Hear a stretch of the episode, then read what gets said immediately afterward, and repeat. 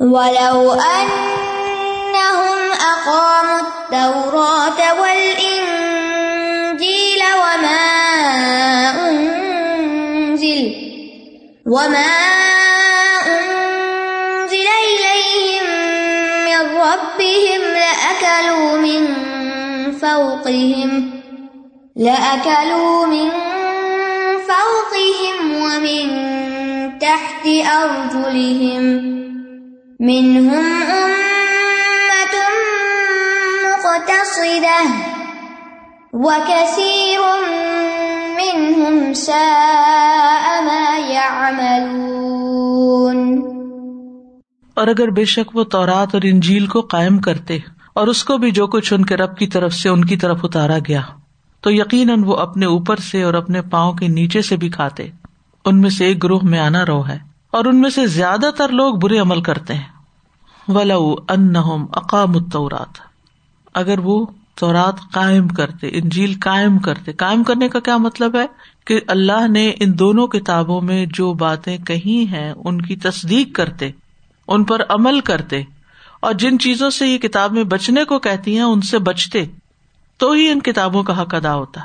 یعنی علم حاصل کرنے کے ساتھ ساتھ ان کتابوں پر عمل بھی کرتے۔ اور وہ ماں ان سے ربی ہم جو ان کی طرف، ان کے رب کی طرف سے اتارا گیا یعنی قرآن کریم بھی۔ صرف تورات اور انجیل نہیں، بلکہ قرآن کریم بھی۔ تو اس کا فائدہ کیا ہوتا؟ من فوقہم ومن تحت ارجلہم تو یہ اوپر سے بھی کھاتے، نیچے سے بھی۔ یعنی ہر طرف سے ان پر نعمتوں کی بوچھاڑ ہوتی۔ علماء نے کہا ہے کہ اوپر سے مراد بارش ہے یعنی خوب بارشیں برستی، جو نباتات اگانے کا سبب بنتی ہیں۔ اور جن کی وجہ سے انسانوں کو پھر رسک زیادہ ملتا ہے۔ جیسے نور علیہ السلام نے اپنی قوم سے کہا تھا فکل تستغفر ربکم انہ کان غفارا یورسل السماء علیکم مدرارا ویمددکم باموال و بنین ویجعل لکم جنات ویجعل لکم انہارا یعنی اللہ سبحانہ تعالیٰ تمہیں بہت کچھ رسک روزی کے سامان دے گا۔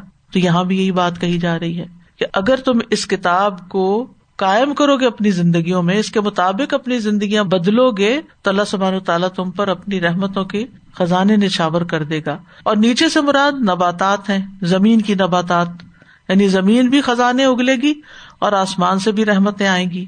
بعض نے کہا کہ اوپر سے مراد درخت ہے اور نیچے سے مراد زمینی غذائیں ہیں۔ لیکن اصل مانا یہ ہے کہ بے شمار رزق آئے گا تمہارے پاس، کہ مسلسل تم کھاتے رہو گے۔ اور یہ بات سورت طلاق میں بھی کہی گئی وہ میت اللہ یجا اللہ مخرجا وہ یار ذخ منہائی سلا تصب جو اللہ سے ڈرے گا، اللہ اس کے لیے نکلنے کا کوئی راستہ بنا دے گا اور اسے وہاں سے رسک دے گا جہاں سے وہ سوچ بھی نہیں سکتا، اس کے گمان میں بھی نہیں۔ اس سے سارے معنی مراد لیے جا سکتے ہیں۔ یعنی ان میں آپس میں کوئی کنٹرڈکشن نہیں ہے۔ عام طور پر قاعدہ یہی ہے کہ جب دو معنی اپنی اپنی جگہ پر درست ہوں اور ان میں کوئی مخالفت نہ ہو کنٹرڈکشن نہ ہو، تو وسط ہوتی ہے، سارے معنی لیے جا سکتے ہیں۔ احادیث کے معنوں میں بھی یہی بات ہوتی ہے۔ تو یہاں پر انڈائریکٹلی یہ بھی کہا گیا کہ یہود پر معیشت تنگ کیوں ہوئی؟ ان کی نافرمانیوں کی وجہ سے۔ تو ہمارے لیے اس میں سبق کیا ہے کہ دین پر انسان استقامت اختیار کرے تو اللہ سبحان و تعالیٰ اس کی دنیا بھی سنوار دیتا ہے۔ سورت الجن میں بھی آتا ہے وہ الستقام ان غدقا۔ اور یہ وہی کی گئی کہ اگر وہ سیدھے رستے پر رہتے تو ہم انہیں ضرور بہت وافر پانی پلاتے۔ تو ایمان اور تقوا سے دنیا کا رسک بھی ملتا ہے۔ سورت اللہ میں آتا ہے، ولو ان اہل القرا آ منو و تقو لفتح نہ علیہم برکات من السماء والارض اور اگر واقعی بستیوں والے ایمان لے آتے اور بچ کے چلتے یعنی تکوا اختیار کرتے، تو ہم ضرور ان پر آسمان اور زمین سے بہت سی برکتیں کھول دیتے۔ اسی طرح، چونکہ کتاب کی بات کی گئی اور قرآن کی بات بھی یہاں کہی گئی، تو قرآن تو ویسے ہی برکت والی کتاب ہے۔ اس کتاب کو تھامنے سے برکتیں نازل ہوتی ہیں۔ کتاب ان انزل نہ ہو الہی کا مبارک ان یہ کتاب جو ہم نے آپ کی طرف اتاری بابرکت ہے۔ اس کو پڑھو گے برکت۔ اس کو سمجھو گے برکت ہے، اس پر عمل کرو گے برکت ہے، اس کو اپنے ساتھ رکھو گے برکت ہے۔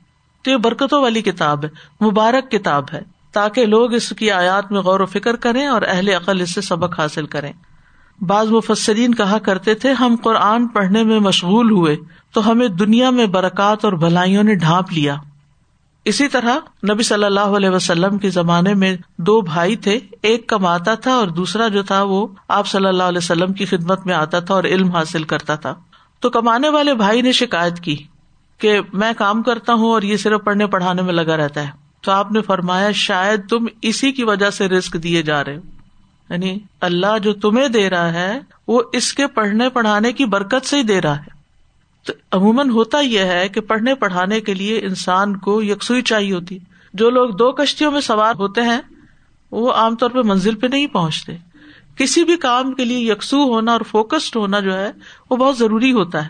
تو جب انسان کسی چیز میں، مثلاً علم میں ہی فوکس کرتا ہے، تو بعض اوقات وہ دنیا کے کام اس طرح نہیں کر سکتا جس طرح دوسرے لوگ کر سکتے ہیں۔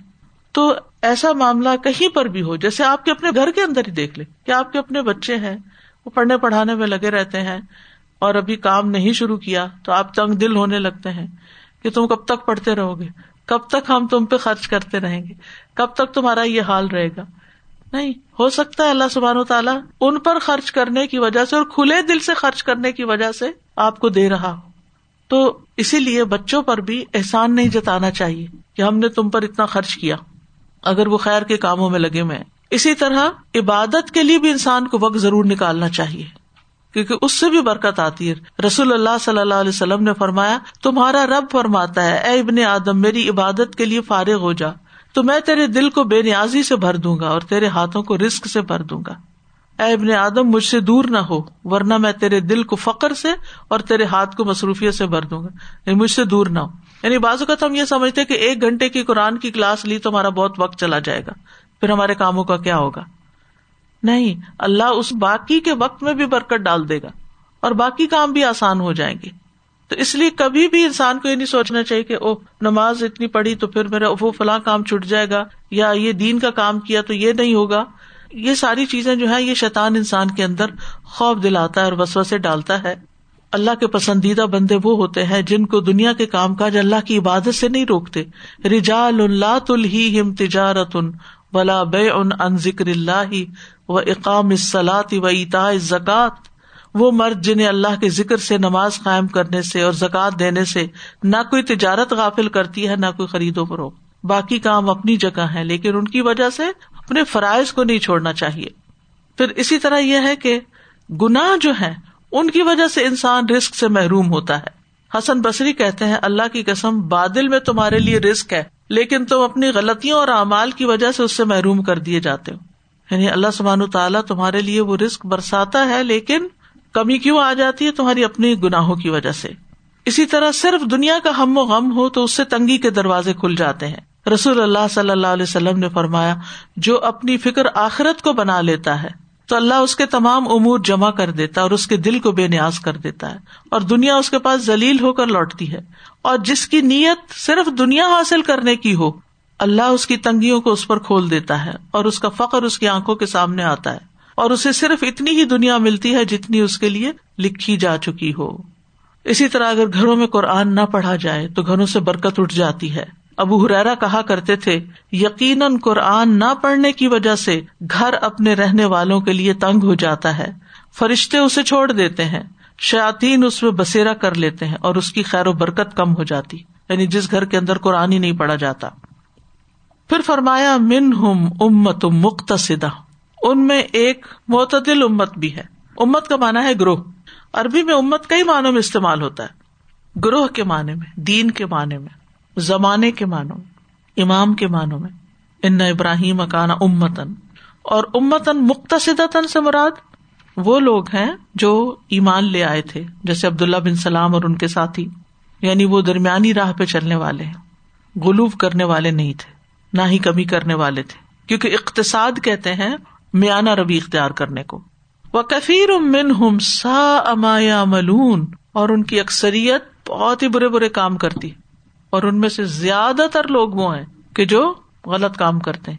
اللہ تعالیٰ کا انصاف ہے۔ جو اچھے لوگ تھے ان میں سے ان کو نکال لیا۔ من ہم امت مختصدہ کچھ اچھے بھی ہیں ان میں، لیکن اکثریت نہیں ہے جیسے کاب بن اشرف اور اس کے ساتھی وغیرہ۔ ان کا عمل بہت برا تھا۔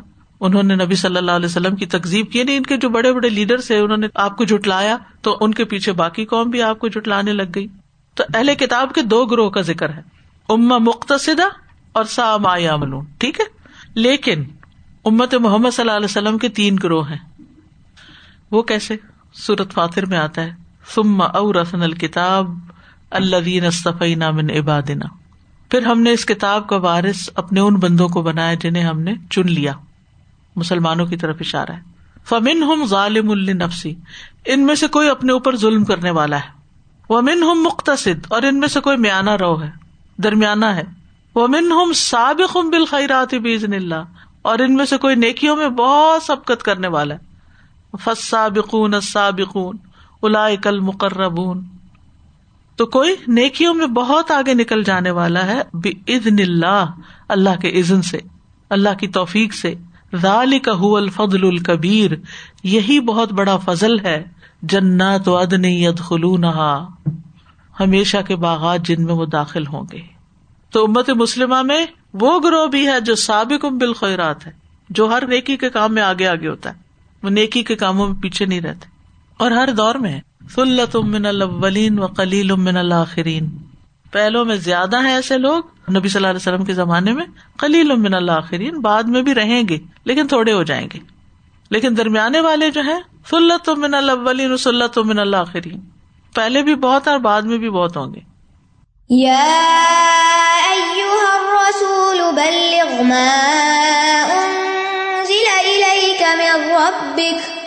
وَإِن لَّمْ تَفْعَلْ فَمَا بَلَّغْتَ رِسَالَتَهُ واللہ يعصمك من الناس۔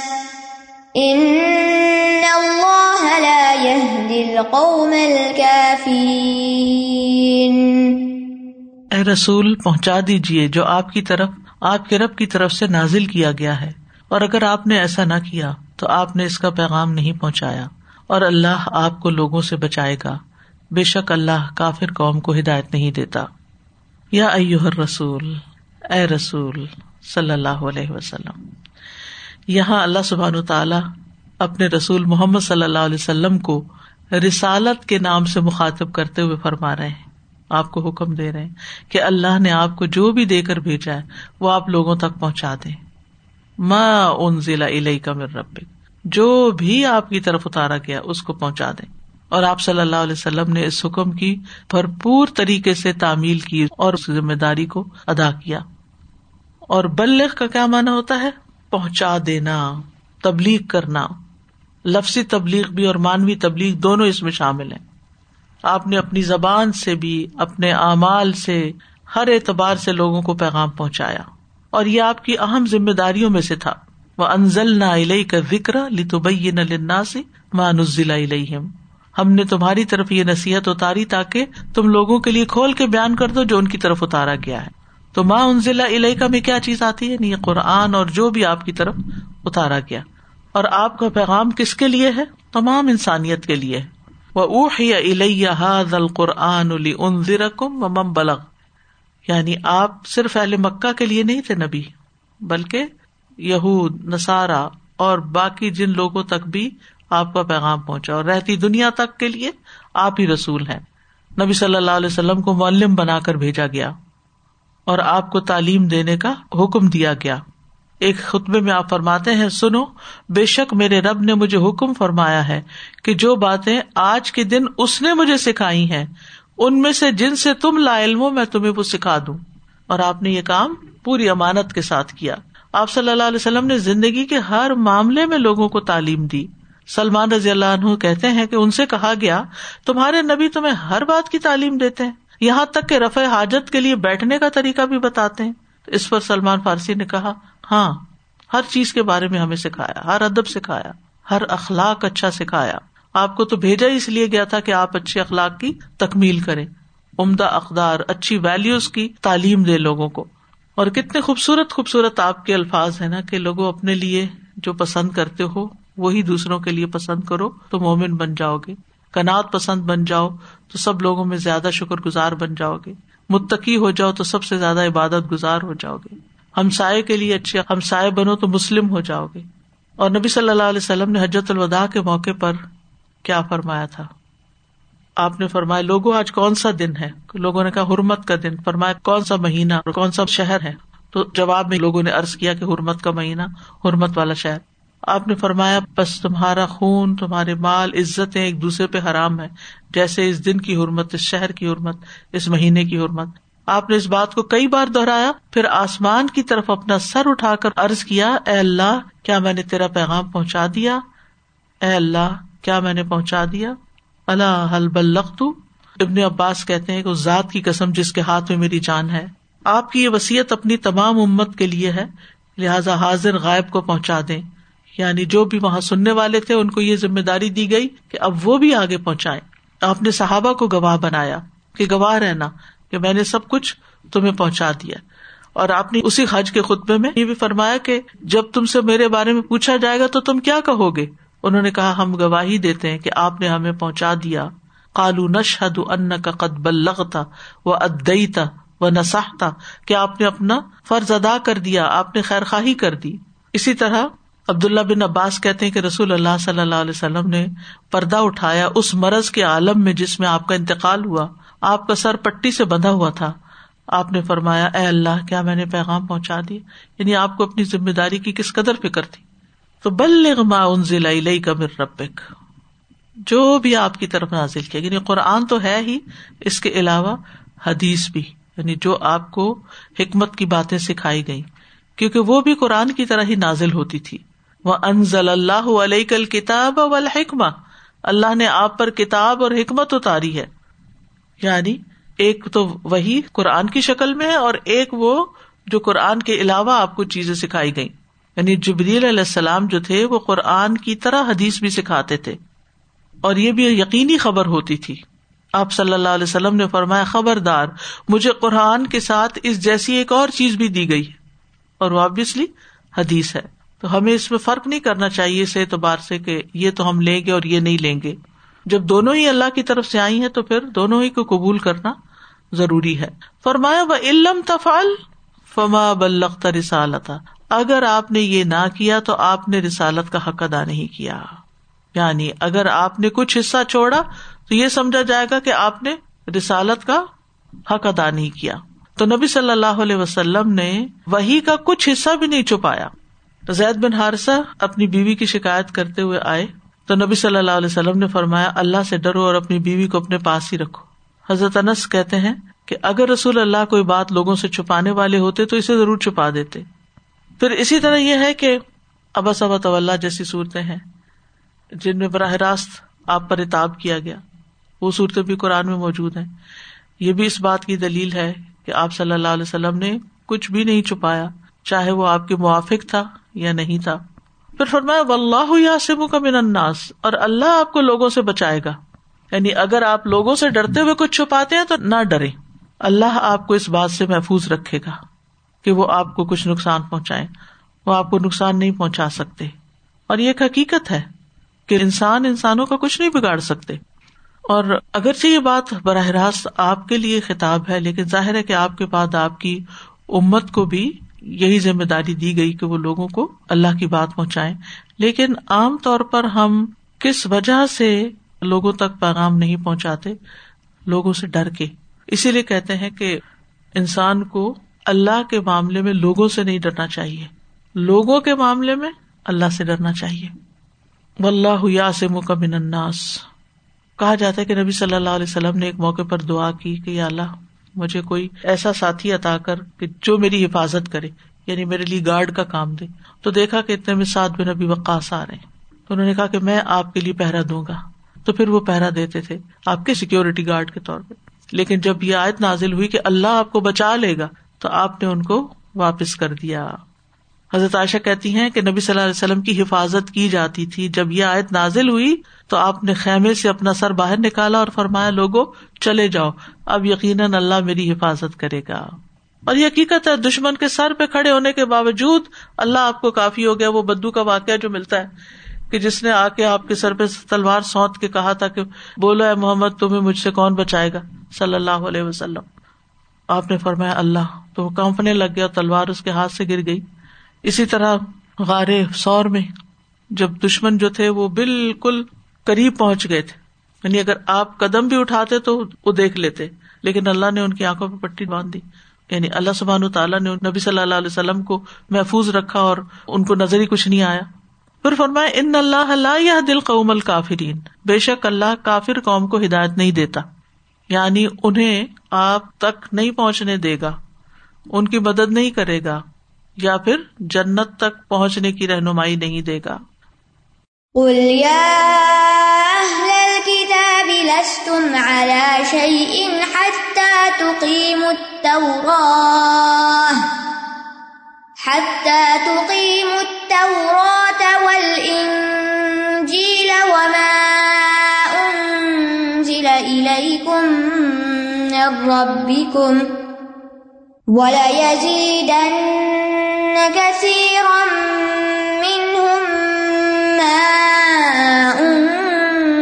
من ربك ما أنزل إليك من ربك طغيانا وكفرا فلا تأس على القوم الكافرين کہہ دیجیے اے اہل کتاب، تم کسی چیز پر نہیں ہو جب تک کہ تم تورات اور انجیل کے حکام اور جو کچھ تمہاری طرف، تمہارے رب کی طرف سے نازل کیا گیا ہے، اسے قائم نہ کرو۔ اور یقیناً جو کچھ آپ پر آپ کے رب کی طرف سے نازل کیا گیا، وہ ان میں سے اکثر لوگوں کو سرکشی اور کفر میں ضرور بڑھا دے گا۔ بس آپ کافر قوم پر افسوس مت کیجیے۔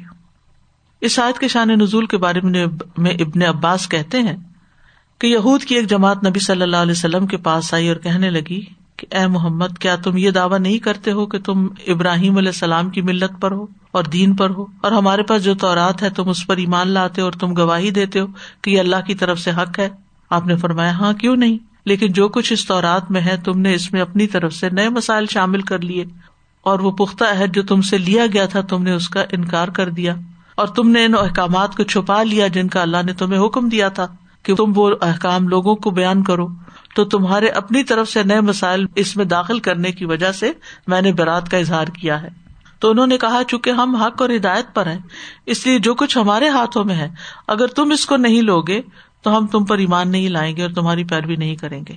تو اس پر آیت نازل ہوئی کلیا اہل کتاب لستم الشعین کہہ دیجیے اہل کتاب، تم کسی چیز پر نہیں ہو، تمہاری کوئی اسٹینڈنگ نہیں ہے، تمہاری کوئی حیثیت نہیں ہے۔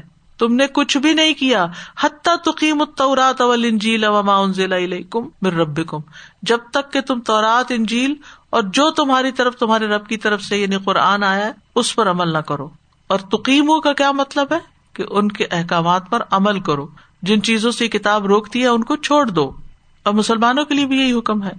تو اس سے یہ پتا چلتا ہے کہ انسان اپنی پسند کے مرضی کے بڑے بڑے اچھے کام کر لے، لیکن اگر وہ کام قرآن و سنت کے مطابق نہیں ہے، تو ان کا فائدہ نہیں ہے۔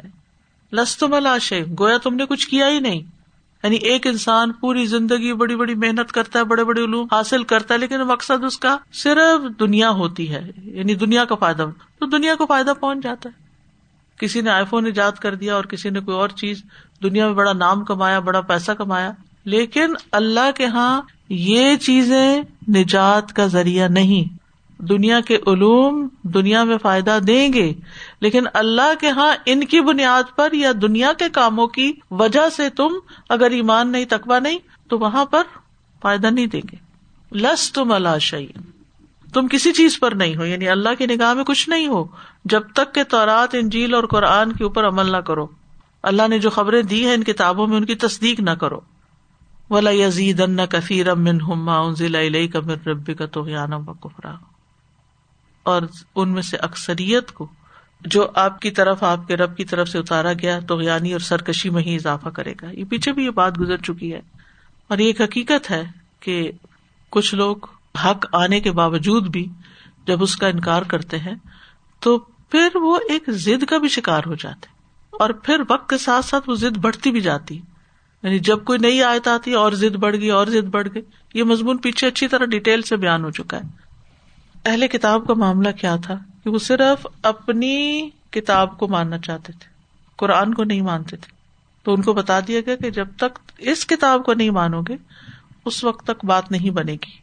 صورت البکرا میں آتا ہے نا وہ ازاقیل الحم آمین بما انزل اللہ کالو نمن بما انزل علینا و یکفرون بما ورا اہ وہ الحق مصدق الما اہم اور جب ان سے کہا جاتا ہے کہ اللہ نے جو قرآن بھیجا ہے اس کو مانو، تو کہتے ہیں، ہم اس کو مانتے ہیں جو ہمارے اوپر اترا ہے، اور وہ اس کا انکار کرتے ہیں جو اس کے سوا ہے۔ حالانکہ وہ حق ہے اور اس کی تصدیق کرنے والا ہے جو ان کے پاس ہے۔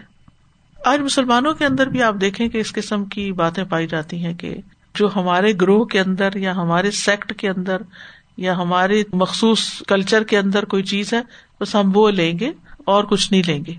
احادیث پڑھ کے سناؤ، قرآن کی آیت دو۔ نہیں، ہمارے بزرگوں نے کچھ اور کہا ہے۔ فلا سال القوم الکافرین تو کافر قوم پر تم افسوس نہ کرو۔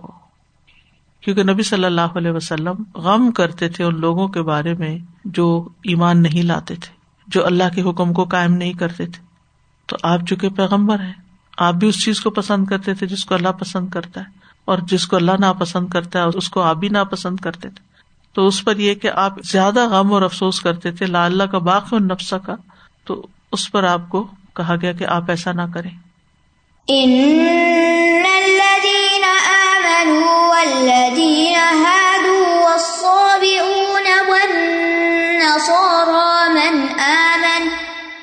من آمن بالله واليوم الآخر وعمل صالحا وعمل صالحا فلا خوف عليهم ولا هم يحزنون.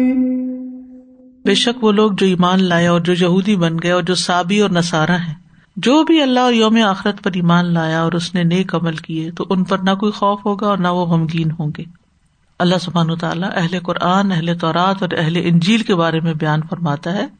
کہ ان سب کی سعادت اور نجات ایک ہی طریقے اور ایک ہی اصول میں ہے۔ اور وہ کیا ہے؟ کہ وہ اللہ اور یوم آخرت پر ایمان لائیں اور نیک عمل کریں۔ یہاں اس فرقے کی بھی تردید ہو رہی ہے جو کہتے ہیں کہ بس صرف ایمان لانا کافی ہے، عمل کی ضرورت نہیں۔ تو یہاں نجات کے لیے عمل کی شرط رکھی گئی ہے۔ منام بلّہ ولیوم آخر وہ املا صالحن لہٰذا ان میں سے جو کوئی اللہ پر یوم آخرت پر ایمان لائے گا اور نیک عمل کرے گا، اس کے لیے نجات ہے۔ اور انہیں پھر قیامت کے دن خوف نہیں ہوگا۔ اور یہاں پر جن گروہوں کا ذکر ہے اللہ زینا امن و لذین ہادو یہود و سابی نہ سابی و نسارا اور عیسائی۔ سابی کون ہے ان کے بارے میں کئی ایک اقوال ہے بعض علماء کہتے ہیں کہ یہ عیسائیوں کا ہی ایک فرقہ ہے، بعض کہتے یہود کا ایک فرقہ ہے۔ بعض کہتے ہیں یہ وہ لوگ ہیں جن کا کوئی دین ہی نہیں، یہ صرف فطرت پر قائم تھے، انہوں نے کسی بھی دین کو اختیار نہیں کیا۔ اور اربوں کے ہاں جو شخص ان کے دین کو چھوڑ جاتا تھا، اس کو کہتے تھے سبا، کہ دین سے باہر نکل گیا تو سبھی کے لیے ایک ہی بات ہے۔ سب کی نجات کا ایک ہی رستہ ہے، دو رستے نہیں ہے اور وہ ہے ایمان اور عمل صالح، نیک مال اس کے بغیر جہنم سے آزادی ممکن نہیں۔ یعنی ایمان لائے بغیر جنت میں داخلہ ممکن نہیں۔ نبی صلی اللہ علیہ وسلم نے فرمایا، لا تد خلون الجنت حتیٰ تو امن صحیح مسلم کی روایت ہے، تم جنت میں داخل نہیں ہو سکتے جب تک کہ ایمان نہ لاؤ۔ ایک اور جگہ پر فرمایا، لا ید خل الجنت اللہ مؤمن جنت میں صرف مومن ہی داخل ہوگا۔ اور ذرا برابر بھی ایمان ہوگا نا تو انسان آگ سے نکل آئے گا۔ یا تو آگ میں داخل ہی نہیں ہوگا، لیکن اگر کبیرہ گناہوں کی وجہ سے ہو گیا تو باہر نکل آئے گا۔ توبہ کے بغیر اگر مرا تھا۔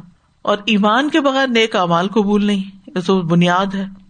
تو ایمان اور عمل سالے جو ہیں، یہ ساتھ ساتھ ہیں۔ جتنا ایمان بڑھتا ہے، اتنے ہی نیک کاموں کو انسان کا دل چاہتا ہے۔ اور اگر ایمان نہ ہو، تو پھر عمل سالے بھی نیچے چلا جاتا ہے۔ تو ہمیں کوشش کرنی چاہیے ایمان بڑھانے کی۔ ایسے کام کرنے چاہیے جن سے ایمان بڑھے تاکہ ہمارے نیک امال بھی بڑھے امال سے ایمان کی تکمیل ہوتی ہے۔ اور جو ایمان اور عمل صالح کرے، ان کے لیے قرآن میں کئی خوشخبریاں دی گئی ہیں۔ فعد خل رب ہوں فی رحمت ہی اللہ ان کو اپنی رحمت میں داخل کرے گا۔ فلاں حیات طیبہ ہم انہیں پاکیزہ زندگی بسر کرائیں گے۔ لستخلف ہوں فلرد انہیں زمین میں ضرور جانشین بنائے گا۔ طوبا لہم و حسن و آب ان کے لیے خوشحالی اور اچھا ٹھکانا ہے۔ سید الحم الرحمان ودا، اللہ ان کے لیے لوگوں کے دلوں میں ضرور محبت پیدا کر دے گا۔ فلاح یا خاف ظلم ولا ہزما وہ کسی بے انصافی اور حق تلفی سے ڈرے گا نہیں۔ لنکف انا انہم سیاح آتی ہم ہم ان کی برائیاں ان سے دور کر دیں گے۔ وہ لنجزی ان ہم احسر الزی کانو یا ملون پھر اللہ کی طرف سے بخش کا وعدہ ہے۔ وعد اللہ الزین امن عامل الصالحات منہم مغفرتم و اجرن عظیمہ بلند درجات کا وعدہ ہے۔ وہ میتی مؤمنا قد عمل الصالحات فاولئک لهم الدرجات العلا جنت کے باغیچوں کا وعدہ ہے۔ والذین آمنوا وعملوا الصالحات فی روضات الجنات۔ جنت المأوا میں مہمانی ہے۔ یہ درجوں کے اعتبار سے سب کے ساتھ معاملہ۔ ام الدین امن عامل الصالحات فلاحم جنات المأوا نزلم بما کانو یا ملون نعمتوں والی جنت میں ٹھکانا ملے گا۔ ان الدین امن و عامل الصالحات لہم جنات النعیم۔ جنت میں خوبصورت گھر ملے گا۔ ولدین امن عامل الصالحات لنبب انہم من الجنت غرفا تجری من تحت الانہار خالدین فیحا نعم اجر العاملین۔ عمل کرنے والوں کا کتنا اچھا بدلا ہے۔ اور اس کے ساتھ ساتھ فلا خوف علیہم ولا ہم یا زنون نہ ان پہ کوئی خوف، نہ ان پہ کوئی غم۔ یعنی مستقبل میں ہم سب کو فکر ہوتی ہے کہ قبر کا پتہ نہیں کیسے عذاب ہوگا، آگ کا کیا عذاب ہوگا، لیکن اللہ سبحان و تعالیٰ ان کے نیک اعمال کی وجہ سے ان کو ان چیزوں سے بچا لے گا کہ وہ نظر آئے اور دہشت اور خوف ہو، وہ نہیں ہوگا۔ اسی طرح دنیا میں جو ان کے ساتھ حادثات ہوئے، جو چیزیں چھوڑ کے آئے، ان پہ غم نہیں ہوگی آپ دیکھیں کہ جب ہم دنیا میں دنیا کے اندر ہی ایک جگہ سے دوسری جگہ جاتے ہیں نا، تو ہم کچھ نہ کچھ اداس ہو جاتے ہیں۔ کیا یہ چھوڑ دیا؟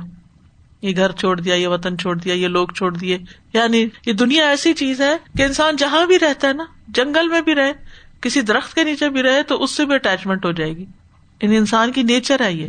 جن چیزوں کو استعمال کرتا ہے، ان کے ساتھ ایک اموشنل اٹیچمنٹ ہو جاتی۔ ہے میری چیز، میرا پرس، میرا پین میری کتاب، میرا۔ اور انسان ان چیزوں کو سینت سینت کے بھی رکھتا ہے۔ اور جب اس کو کسی وجہ سے چھوڑنی پڑ جائے وہ چیزیں، تو وہ اداس ہوتا غمگین ہوتا ہے۔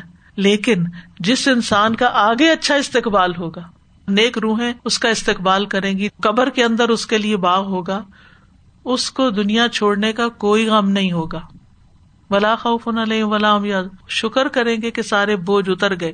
آگے سے اللہ راضی ہے، سب اچھا ہے۔ تو نہ خوف، نہ غم۔ لیکن اس کے برعکس کافر کے لیے پھر غم اور حسرتیں اور دکھ اور پریشانیاں، کیونکہ ایک کے بعد ایک مرحلہ آگے سختی آئے گا۔ تو اللہ تعالیٰ ہمیں محفوظ رکھے اور ہمارے سارے خوف اور غم دنیا اور آخرت کے دور فرما دے۔ آخر داوانا الحمد اللہ رب العالمین۔ سبحان اللہ و بحمد کا اشحد اللہ اللہ اللہ انت استخر کا و اطوب السلام علیکم و رحمۃ اللہ وبرکاتہ۔